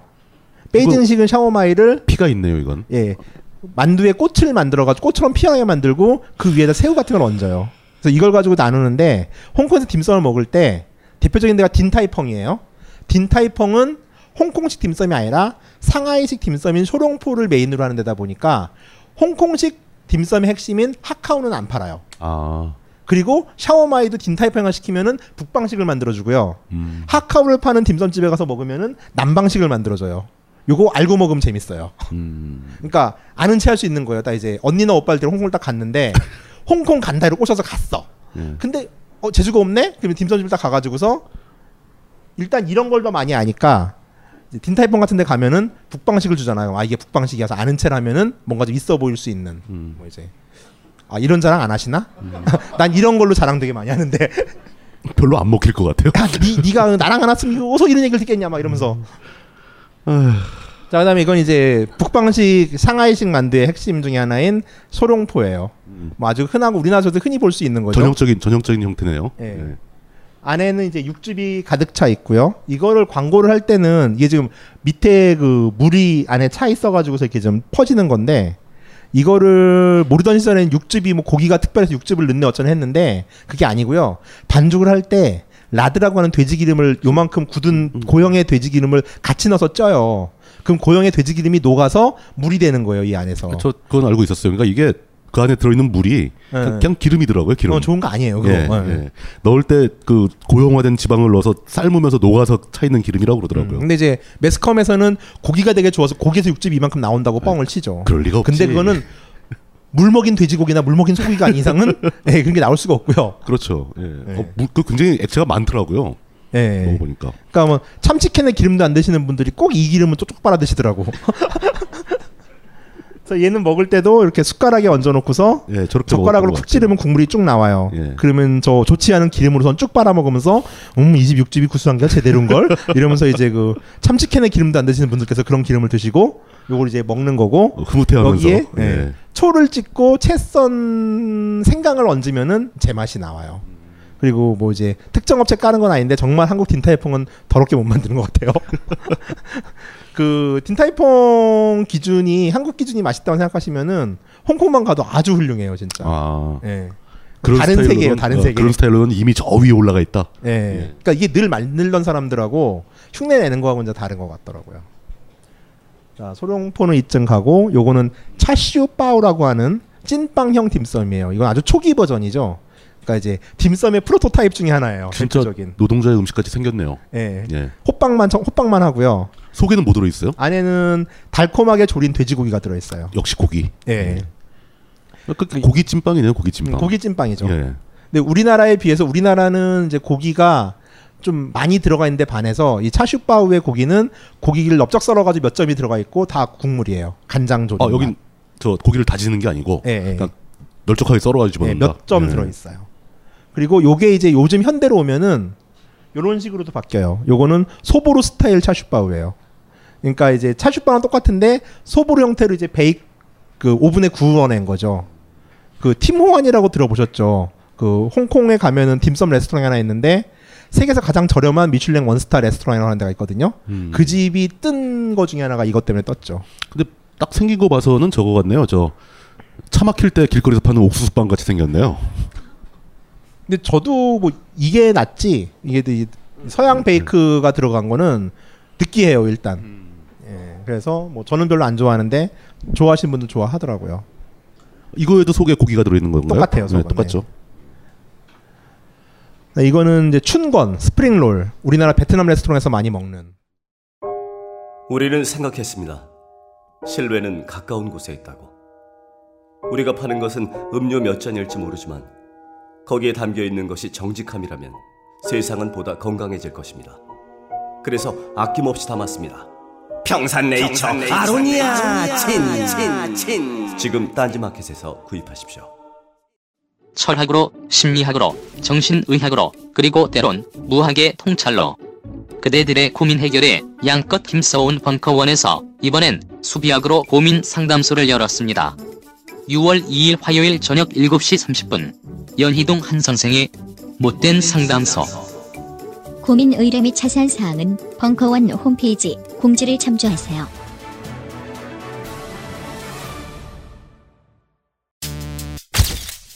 만물이 소생하는 봄을 맞아 벙커인들이 바람하지 않았던 1개월 수강권이 수줍게 태어났습니다. 한 달간 벙커원의 모든 강의를 제한 없이 시청하실 수 있는 수강권입니다. 그간 찜해놓았던 강좌들을 향해 고고싱 1개월 수강권은 어플 전용과 PC 전용이 따로 있습니다. 자세한 사항은 벙커원 홈페이지를 참고하세요. 이거는 이제 춘건 스프링롤 우리나라 베트남 레스토랑에서 많이 먹는. 이게 한자로 봄춘자에 말을 권자 말다 할 때 권자거든요. 아, 주먹 주먹권이 아니었어요? 주먹권 말권에. 예. 예. 뭐 주먹권이라고도 하더라고요. 아? 예. 이거는 과거 이게 또 광둥 전통적인 광둥 요리 중에 하나인데 광둥 사람들은 새해 봄이 되면은 봄에 새싹 채소가 나잖아요. 이 새싹 채소를 뜯어가지고서 다져가지고 밀가루 넣고 쌓아서 튀겨 먹었어요. 그러니까 이거는 이제 그 사람들 입장 우리나라는 달래 무침 이런 걸 이제 봄을 알리는 전령사라고 하잖아요. 두릅을 데쳐 먹거나. 근데 이제 광동 사람들은 춘건을 튀겨 먹으면서 봄이라는 걸 알게 되는 거예요. 이때부터 봄이구나. 춘건을 먹으면. 근데 물론 지금은 이 또 외국인 관광객들은 홍콩을 갔으면 우린 다 새우를 먹기로 원하잖아요. 그러다 보니까 홍콩에서도 요새 외국인이 많이 가는 식당들은 꼭 안에 새우가 들어 있어요. 근데 아, 춘건 속에다 새우를 넣는다고요? 네, 야채예요, 이거는. 원래는 이제 새싹 그- 예. 새싹 야채가 들어가야 되는 건데. 근데 새싹 들어간 거 제대로 먹어보면은 아 이게 이 맛에 먹는구나라는 건 느껴져요. 그러니까 중국 사람들이 이 튀기는 능력이 원체 뛰어나다 보니까 양배추나 양파가 적당히 볶아졌을 때 질감 있잖아요. 푸석하지도 않으면서도 향 나고 딱 그런 느낌이 나는데 되게 맛있고 심지어 요즘은 이거 가지고 무슨 짓까지 하냐면 안에 망고가 들어간 것도 있고요. 이렇게 망고와 슈크림이 나와요. 저 안에다 망고를 넣는다고요? 어, 죽을 것 같아요. 느낌서. 그리고 마요네즈를 찍어 먹어요. 마요네즈를 찍어 먹고. 음, 좀 세네요. 네. 예. 아 참고로 그 딤섬 가서 상관없는 얘기인데 홍콩 가서 꼭 먹어보라고 권하고 싶은 것 중에 하나가 차찬탱이랑 카페 가면은 콜라를 끓여주거든요. 콜라를, 콜라를 끓여서 그냥, 생강을 넣어줘요. 그냥 캐러멜 맛이잖아요, 그러면. 아니 그게 되게 웃긴 게 탄산은 나 콜라에 생강 넣고 끓이면요 예. 생강 허브차 같은 맛이 나요. 생강 호부차 같은. 근데 이 동네 사람들은 몸이 으실으실 춥고 막 몸살기가 있다 이러면은 어 호- 콜라 좀 끓여 먹을까 이러면서 이제 콜라에 생강을 끓여 먹는데 어 정말 땀이 많이 나긴 해요. 그, 신기하던데요. 그건 생강 때문이겠죠. 네, 하여간 예. 먹을만 하더라는. 색깔이 역시 시커멓겠죠. 네, 그렇죠. 자, 그다음에 이거는 이제 창펀이라고 한자로는 그 내장할 때 장자에다가 이제 분이라는 말은 무슨냐면 쌀가루로 만든 면 요리나 이런 걸 분이라고 그래요. 그러니까 직역하면 이게 돼지 내장 뭐 이런 뜻인데 모양이 이렇게 생겼죠. 곱창이네요, 곱창. 네. 예. 근데 곱창은 아니고 밀가루를 넓은 판대에다가 얇게 펴가지고서 그러니까 쪄내요. 그러면 되게 얇은 판이 생기잖아요. 여기다가 또 새우를 넣고서 말아요. 둘둘 마는데 이 밀을 이거는 튀겨에 찐 거다 보니까 보들보들보들한 맛이 나요. 그러면서 이제 새우 특유의 맛이 나면서 속이 되게 편한데 이건 정말 나이가 많은 순으로 좋아해요. 그러니까 젊은 사람들은 별로 안 좋아하는 것 같고 아, 연세 좀 지긋하신 분들은 어 이거 속이 편한 걸 이러면서 그게 무슨 차이가 있을까요? 원래 그 이 만두 껍질을 만들어서 다 만들어 가지고 쪄서 먹는 거잖아요. 기본적으로는. 근데 이제 걔는 반죽이 돼서 이는데 얘는 예, 예, 일지가 예. 않고 아. 묵처럼 돼요. 묵처럼. 아 묵처럼 된다. 예, 그러니까 좀 질감이 그 다르죠. 반죽을 먼저 삶아오기 때문에 쪄오기 예, 예. 때문에 미묘한 차이가 있겠네요. 음, 요거는 아주 권장은 안 하는데 이건 시켜는 드셔보실 만한 요리인데 이건 호불호 딱 갈리더라고요. 한국 사람들 같은 경우는. 그다음에 요건 이제 그 소고기 경- 완자라고 표현을 할게요. 산쪽 응아 요육이라는 이름인데 발음이 좀 어려워가지고 예. 주성치의 식신을 보면은 오줌 싸게 완자라는 게 나와요. 음. 찾아서 지금 유튜브 같은 데 찾아보면 딱 그 장면만 나오거든요. 엄청나게 고기에 칼질을 하면은요. 여기서 육즙이 배인 상태에서 되게 탱탱해져요. 음. 그러니까 주성치 영화를 보면은 이걸로 탁구를 쳐요. 아, 탁구도 치고 탱탱하게 만들었다는 걸 예, 그걸 강조하는. 장면이죠. 근데 예. 오줌 싸게 완자가 왜 오줌 싸게 완자 진짜 씹어 물면은 육즙이 배거든요. 음. 주성치는 이제 강조하다 보니까 딱 배어 물면 막 앞에 있는 사람이 막 맞아요 육즙에 막 맞으면서 막 고기 이름 맞고 쓰러지고 막 이러는데 근데 그것도 그 이 고기를 다지는 과정에서 고기에 있던 지방이 그 안에 들어 있다가 삶으면은 그 녹아서 기름이 그쵸, 나오는 그쵸, 거겠죠. 그쵸. 예. 예. 그래서 뭐 영화에 의하면은 그 오줌 싸게 완자를 만들려면 만 팔천 번 고기를 다져야 된대요. 그래서 망문이가 두 개 칼 들고서 막 다져요. 과장되게. 이거는 고수가 들어가요. 그래가지고 이제 조금 한국 사람은 또 이제 입맛이 확 나뉘는 음식 그 중에 고수 하나예요. 못 드시는 분은 건드리면 안 되겠네요, 이건. 네, 네. 예. 그다음에 얘는 이제 로빠꼬라고 하는 거예요. 요거는 요또 호불호는 확실히 갈리는 건데 사실 한국 사람들이 딤섬 먹는다고 하잖아요. 세 개밖에 입에 안 맞아요. 하카오, 시우마이, 소룡포, 나머지는 다이 뭐야 씨 막 이러면서 그렇죠. 뭐 생긴 것도 이상하고 막. 어, 그러니까 그다음 뭐 충건 하나 정도 시키는 거지 나머지 안 먹는데 그 산종 응아요국이나 이런 걸 추천을 하는 게 요리는 내 입에 맞는 걸 찾는 것도 있지만은 문화 체험인 경우도 되게 많아요. 그뭐한 접시 해봐야 뭐 3천 원, 4천 원이니까 그거는 못 먹어도 버려볼 만 해요. 왜냐하면 먹어보고 맛없다고 욕을 해야지 안 먹어보고서 근데 애시당초 시도 안 하는 분들이 되게 많거든요. 근데 내가 한국에서 살았기 때문에 이런 맛을 몰라서 못 즐겼던 경우도 있어요. 의외로 안 먹을 것 같은 맛인데 되게 맛있는 경우도 있거든요. 근데 이걸 발견했을 때 쾌감은 정말 홍콩 가는 수준으로 좋아요. 왜냐하면 새로운 카테고리가 생긴 거잖아요. 내 미식에 있어가지고서. 근데 그 정도까지 적극적으로 어떤 그 자신의 맛에 대한 경험을 넓히고자 하는 거는 굉장히 좀 위험하지 않을까요? 사, 사, 사람 먹을까봐요? 아니 아니 실패할 확률이 훨씬 많잖아요. 그건 그렇죠. 예, 그러니까 내가 맛 먹어본 것들을 뭐 처음 먹었을 때, 아 이건 못 먹겠다 하는 근데 느낌이. 이제 그러니까 제가 좀 중요하게 생각하는 게 어떤 맛인지에 대한 어나운스를 해주는 건 중요한 것 같아요. 어, 그- 어떤 느낌을 미리 설명해 줄수 있겠죠. 예. 그러니까 고수 같은 경우는 진짜 못 드신 분들이 되게 많잖아요. 근데 고수는 먹었을 때 이로움이 되게 많아요. 일단 그 험한 나라 가시는 분은 고수를 먹으면 모기가 안 물어요. 이렇게 겨드랑이에서 고수 냄새 나거든요. 근데 시- 심지어 모기도 그걸 싫어해요. 그 냄새를. 그 모기마저 안 무는. 그리고 여름에 더위 먹고 퍼졌을 때 고수 먹으면 나아요. 겨드랑이에서 고수 냄새가 날 정도로 먹으려면 얼만큼 먹어야 되는 겁니까? 좀 먹으면 나더라고요. 아, 워낙 냄새가 독해서 그런가요? 네. 그리고 고수를 먹으면은 그때부터 열리는 요리의 세계가 무궁무진해져요. 사실 한국이랑 일본 빼고 고수 다 먹거든요. 어지간하면 커리앤더를 먹는 문화권이 많은데 그러니까 고수를 못 먹으로 인해 가지고서 내가 경험하지 못한 세계들이 되게 많아요. 사실은 그 우리나라에서도 고수를 저 스님들이 많이 드셨잖아요. 호남 사람들하고 흔- 호남 스님들. 많이 먹었고 네. 예, 먹는 사람들 꽤 많거든요. 그, 그 들리는 말에 의하면은 고수를 먹으면은 기운이 위로 올라가서 스님들이 수행을 하는데 언니 생각이 덜 난다고. 음. 그래서 이게 그 애인이 없으신 분들 근데 너무 밤에 과하게 야동을 본다 이러면 고수를 드셔보시면 또 예.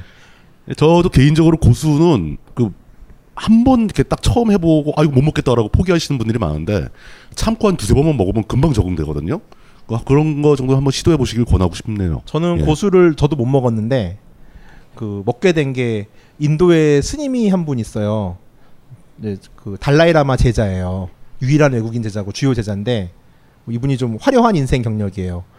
원래 수, 수사 출신이에요. 수사 카톨릭 광주 시- 카톨릭 대학교 나와가지고 수사 출신으로 긴급 조치 1호 1호 구속자예요.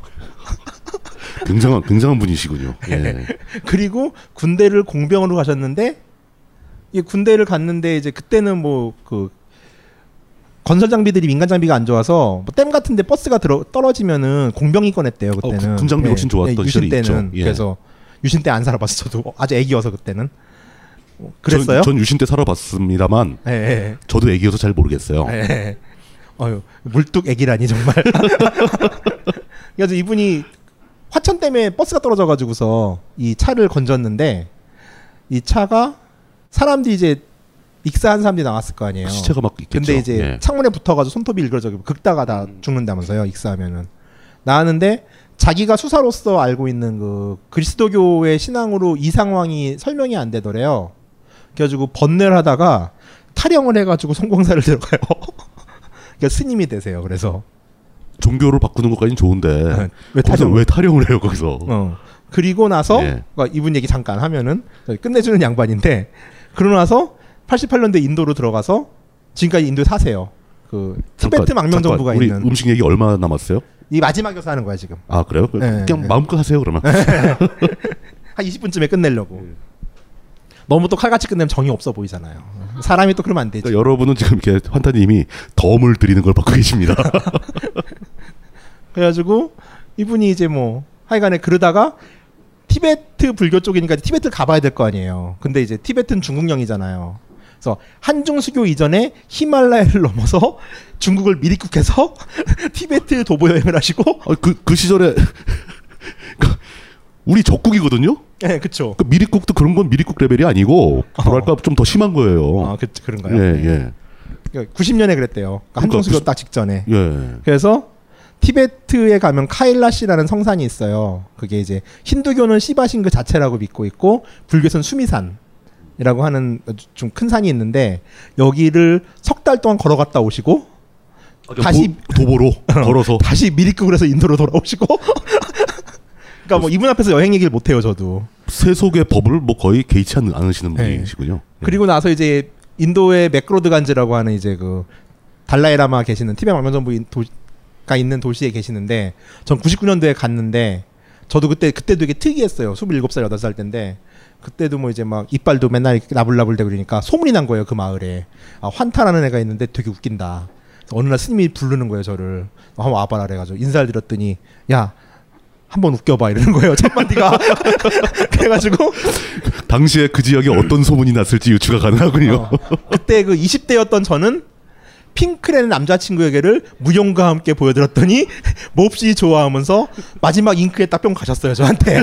그래가지고 지금까지 친분을 이어가고 있는 어, 분이 이제 친해지면 밥을 해줘요. 예. 1단계는 된장찌개에 밥을 해주고 2단계는 이제 누룽지를 끓여줘요 스님들이 누룽지에 대한 집착이 되게 강해요 그다음에 세 번째는 육개장을 만들어줘요 양, 양을 잡아서 아 양고기로. 예. 예. 그건 티베트 불교는 고기 먹거든요. 그러니까 저 지금 티베트에서 계를 받으신 분이라 그 가장 친한 애들에게는 국수를 손수 밀어줘요. 밀가루로. 예, 저는 이제 국수 레벨인데 예. 이제 1등급 때 이제 밥을 해줄 테니까 고수를 사오라는 거예요. 그래가지고 아, 스님 저 고수 못 먹는다 그랬더니 야 넌 촌스럽게 그런 것도 못 먹냐? 이러더니 내가 해준 대로 먹으면 먹을 수 있다는 거예요. 아 먹는 방법을 예. 알려주겠다. 그래가지고 예. 갔더니 고수 인반 뜯으래요. 고수 인반 따듬었더니 여기다가 양파를 우선 슬라이스하고 간장하고 식초하고 고춧가루하고 설탕만 넣어가지고서 한국식 나물처럼 무치더라고요. 그다음에 마지막에 참기름을 넣어요. 근데 참기름이 고수 향을 되게 많이 죽여줘요. 아. 그러니까 이렇게 먹었더니 먹을만 한 거예요. 그러니까 고수 이파리를 뜯어서 그냥 이파리를 나물처럼 묻히는 거네요. 양파 그렇죠. 넣고. 예. 근데 양파 뭐 참기름 이런 거 들어간 거 보니까 좀 강한 죽이는 거죠. 향을 제압하려고 예, 예. 고수의 향을. 근데 그러다 보니까 고수 향이 먹을만 해지더라고요. 그렇게 한 두 번 먹으니까 지금은 고수를 화분에서 심어서 먹어요. 아니면은 경동시장을 가는 지인에게 사다 달라고 그러거나. 그래서 허브에, 그렇게 되더라고요. 기르면서 이파리 막 뜯어가지고 먹고. 예, 그렇죠. 예. 고수를 물고 다녀요. 길에서 다닐 때. 그렇게 되더라고요. 그러니까 그렇게 해서라도 한번 시도해 보세요. 진짜 고수만 먹으면요. 우리가 먹을 수 있는 아시아 요리가 50%가 늘어나요. 그러니까 저 신세계가 확 열려요, 진짜. 반대로 말하면 그 고수의 향기를 감당을 못하시면 아시아 음식 중에 반을 못 먹게 된다는 얘기죠. 예. 아까 말한 거 오줌 싸게 완자 이런 거 못 먹는 예. 거예요. 그- 굉장히 억울하잖아요. 뭐 우리 살, 뭐 살면 얼마나 산다고. 얼마나 입안에서 오줌을 싸야 되는지 알아야 될 거 아니에요. 육즙이 얼마나 터져 나오는지 정말 앞에 있는 사람이 샤워를 할 수 있나. 근데 이걸 테스트할 수가 없는 거죠. 씹지를 못하니까. 자, 이거는 롯바꼬라는 딤섬이고요. 이거는 홍콩 사람들이 설날에 먹는 음식이에요. 이게 시루떡을 썰어서 옆으로 세워놓은 것 같은 느낌인데. 이게 근데 뭐냐면은 무떡이에요, 무떡. 아 무예요 이게. 네, 오. 갈아 강판에 갈고 물을 채쳐가지고서 쪄내요. 그리고 아, 이 안에 그러니까, 그러니까 물을 그냥 썰은 게 아니고 갈아서. 간 거랑 채쓴 물랑 같이 넣어가지고서 아, 아, 아. 약간의 고기가 들어가는데 그걸 그래서 놓고 큰 판에 쪄요. 이게 쓸어가지고서 모양을 만드는데 그러니까 그 큰 판에 이렇게 일정한 두께로 깔아서 예, 찌겠네요. 예. 예. 그러니까 우리나라 술빵 만들듯이 예, 그러니까. 큰 판에 예. 모판 만들듯이 해서 이게 끝에는 지금 옛날에는 그냥 롯바꼬를 찐 채로 먹었는데 요새는 겉만 살짝 살짝 기름에 붙이거든요. 근데 이렇게 먹는 게 훨씬 첫 먹는 사람 입에 나아요. 아, 근데 근데 이게, 이 양쪽을 이렇게 기름에 한 번씩 붙여줬다. 붙여, 예. 붙여주는 것이다. 그 청포묵 먹을 때 약간 흐물흐물 오물오물 호물호물한 맛 있잖아요. 예? 다시 한번. 오물오물 흐물흐물 우물우물한 맛 이렇게 푸르르 떨리는 그 부들부들한 약간 뜰분 맛 나면서 그런 질감이 좀 나면서 아, 그게- 되게 부드럽고 속이 편한 음식 중에 하나예요. 그리고 일단 무가 위에는 되게 좋으니까. 그렇죠. 그 무를 또 갈아서 만든 지름. 그리고 중식 딤섬들이 아무리 딤섬이라 하더라도 이게 조금 속에 그리 좋지는 않아요. 아 그럼요. 그 지- 지방 많고 막. 느끼해요. 어찌됐건 간에. 그다 그럴 때 저거 좀 먹어주면은 속이 좀 많이 내려가요. 그리고 속도 편하고 특히 그 노인분들 데리고 홍콩 여행하시는 분들에게는 의외로 아주 좋아하세요. 또 60대 이상 분들에게는 효도 음식 중에 하나예요. 이게 뭐 그러니까 특별한 이상한 향 같은 것도 없는 거죠. 전혀 없어요. 전혀 없고 아주 편하게 무향, 먹을 수 있는. 무향, 살짝 고기 향, 그 다음에 좀 좋은 집 가면은 마른 건새우를 같이 넣거든요. 아, 그것도 건새우까지. 질감이 전혀 거슬리지 건새우 않아요. 들어가면 좋죠. 네. 자 이름은 롯빠꼬. 이름이 제일 어렵네요.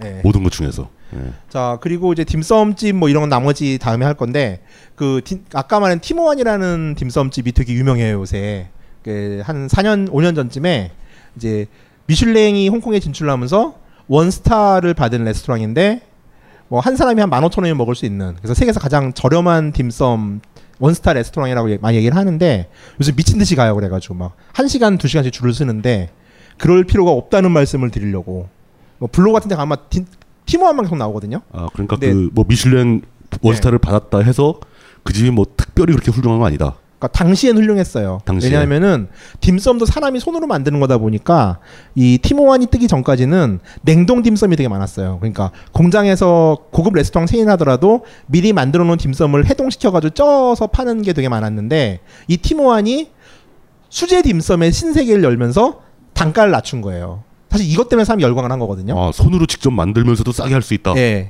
그 지금 그 집 티모한 되게 투박한 스타일이에요. 딤섬 아. 만든 스타일은. 근데 티모한이 성공을 하면서 티모한과 비슷한 스타일의 가게들이 되게 많이 생겼어요 지금 사실. 그러니까 사실 김밥 천국 레벨의 막 딤섬집도 그렇게 하고 물론 이제 그 퀄리티는 아니지만 굳이 그러니까 줄 서가지고 기다려가면서 먹을만 네. 먹을 정도로 희소한 건 아니다. 그렇죠. 예. 그리고 티모한이 분점이 지금 네 개가 있는데 가장 유명한 분점은 홍콩역에 있어요. 그 IFC 몰 지하로 들어가면 홍콩역 연결이 되는데 그 미슐랭 원스타에서 그 집만 빼고 원스타를 받았어요. 그러니까 그 집은 아니에요. 사람이 제일 많은데. 근데 거기서 막 3시간씩 줄 서요. 막 3시간 돼서 먹었냐면서 같은 막 집인 줄 인증샷 알고. 찍고 막 이러는데 그, 그 같은 집인 줄 알고. 아, 같은 집인데 아, 예, 예. 이게 미슐랭이 되게 좋은 게 예. 분점이 있는 경우는 분점별로 테스트를 해요. 아 그러니까 네. 사, 사람들은 이제 이게 같은 계열 같은 그거니까 예, 예. 똑같을 거라고 생각하지만 미슐랭에서 이 집을 뺐다. 예, 이 집은 그 집은 아니다. 빠져 있고 외곽에 있는 집들 지금 뭐 그러니까 그쪽으로 찾아가시는 건 내가 뭐 말리지 않겠으나 지금 그 홍콩 역- 홍콩 역점은 정말 별로다. 홍콩 역점은 굳이 줄 아니- 서서 먹을 아니다. 필요 없다. 예. 그러니까 그 시간에 딴 데 가서 노시는 게 더 낫고요. 그다음에 비슷한 체인점 중에 비슷한 계열로 딤딤섬이라는 체인점이 있어요. 요거는 이제 책에 있어요. 몽콕에도 지점이 있고 그러는데 여기는 제가 느끼기에는 거의 초창기 티모한 같은 퀄리티예요. 그러니까 제가 거기가 낫더라고요. 그래가지고 요거 이제 실용 정보도 하나 드려야 됐기 때문에 개요만 계속 얘기를 해서 제가 옆에서 이렇게 딱 듣고 있으니까 그 가게 이름이라든가 뭐 지역 이름이라든가 이걸 굉장히 빨리 말씀하고 넘어시고 넘어가시거든요. 팀호완. 예. 그러니까 그그 의도는 뭐냐면 책사라는 거예요. 아 아니 아니에요. 책에 자세하게 써 있다 이런 거 아니에요? 그, 그 그렇긴 하죠. 예. 근데 뭐 그 대신에 뭐 이렇게 뭐 왜 홍콩인지 뭐 홍콩 갈까의 유래 이런 건 책이 없어요. 음. 그 도서 간행물 윤리위원회에서 뭐라고 해요 그러면은. 차마 그런 내용은 못 넣은 거지. 넣고 싶었는데. 자 다음에는 면부터 시작을 할게요. 역시 중국 음식은 면이죠. 음. 저건 이제 일타면이라고 해가지고서 면 한 가닥으로 국수 한 그릇을 만드는 전 거의 묘기 수준인데. 국수는 어떻게 들어가냐면은 이렇게 들어가는 거죠 이제. 저거 약간 뭐 그래픽 조작한 거 아니에요? 저 가능한가? 그런 능력이 없어요 저는. 아니 저거 카메라 안, 안 찍을 때는 막 바닥에 떨어진 거 주워 넣고 막 이러는 거 아니에요? 그, 그 그럴 것 같긴 해요. 와 근데 진짜 신기하다. 어떻게 저렇게 하지? 저 사람들은 꼭 이렇게 그 음식을 만드는 그 과정을 무슨 그 저 뭐야 무협지에 나오는 무술 하듯이 멋있게 비주얼을 하게 만들어가지고 그걸 사람들한테 보여주고 막 그러잖아요. 그게 무슨 의미가 있을까요? 제 생각은 한국에 비해서 과거로부터 상업이 발달한 지역이었고 매식 문화가 있다 보니까 경쟁의 산물 아닐까 싶어요. 결국 우리는 굳이 경쟁할 게 없었잖아요. 돋보이고 싶은 어떤 광고 효과의 일종으로 네, 일찍부터 그런 걸 발, 저 발전시켜 왔다. 네. 근데 그거 너무 가혹한 일 같아요. 주방장한테 저런 쇼까지 할 수 있게 요구한다는 것은. 예. 감사합니다. 네, 뜬금없네요. 그 다음 주는 이제 면부터 시작해가지고 면, 그 다음에 요리, 그리고 이제 그거와 관련된 괜찮은 식당들을 할 거고요. 그 다음에 다시 여행지 지역으로 들어갈 거예요. 그래가지고 좀 일반적으로 알려지지 않은, 그러니까 뭐 아까 말했던 그 강남 3구만한 사이즈 바깥에 있는 데 중에 좀 매력적인 데가 있거든요. 그리고 대부분 홍콩을 도회적인 데로 많이 알고 계시는데 도회적이지 않은 느낌. 이를테면 흰 돌고래를 관찰할 수 있는 곳이라거나 아니면은 그, 그 수, 홍콩식 수족관 아니에요? 수족관? 아니 아니 그 자연 상태에서 자연 상태의 흰 돌고래가 있다고요? 예, 워칭할 수 있는 데가 있고 싸요 되게 30홍콩 달러밖에 안 해요 백값이 그 돌고래 못 봐도 그냥 투어라 생각할 수 있고 그 다음에 뭐 홍콩식 새우장과 새우젓을 만드는 과정을 볼 수 있는 어촌 여기서 그걸로 만든 면을 먹을 수 있는 곳 그리고 손으로 만든 오징어 오뎅 국수를 맛있게 먹을 수 있는 곳 그다음에 뭐 오징어 오뎅 국수요? 네. 오징어를 갈아서 뭐 해가지고 만드는 건가요? 어, 되게 되게 맛있어요. 오. 홍콩 오뎅도 진짜 홍콩 오뎅도 한 가락 하거든요. 그런데 그 다음에 무슨 그 주성치 영화에 나왔던 좀 시골 외곽들 해가지고서 좀 외곽 위주로 가긴 할 거예요. 그 다음에 홍콩에서 즐길 수 있는 트레킹 아, 저 그러니까 그 예고편 너무 많이 하지 마시고요. 그런 거. 예. 예고편을 이렇게 길게 막 설명한다는 것은 다음번에 또 오셔달라는 요청이겠죠. 어, 이렇게 오랫동안 쉬었다가 이제 시즌 2가 다시 시작됐는데 앞으로도 많이들 관심을 갖고 지켜봐 주시기 바랍니다. 조금 더 해야 돼. 뭘 또? 홍콩을 한번 더 할 거고요. 예. 3, 4월에는 아무래도 좌린 오빠를 음, 음. 초대해야 되지 않을까? 사진? 고 사진. 예, 여행 예. 사진에 대한 얘기들 할것 같고요. 음. 그 다음에 제가 오키나와를 할 거고요. 그리고 7, 8월에는 어저께 그 알실에 나왔던 아까이 소라님이 프랑스 편을 하기로 우선 8월까지는 스케줄이 잡혀 있어요. 스케줄대로 될까요? 그건 모르죠. 예. 제가 뭐, 구속이 되면은 뭐 어쨌건 어쨌거나 저희도 이제 하는 데까지 해보겠습니다. 많이 기대해 주시고 오늘 와주셔서 대단히 감사합니다. 마치겠습니다. 감사합니다.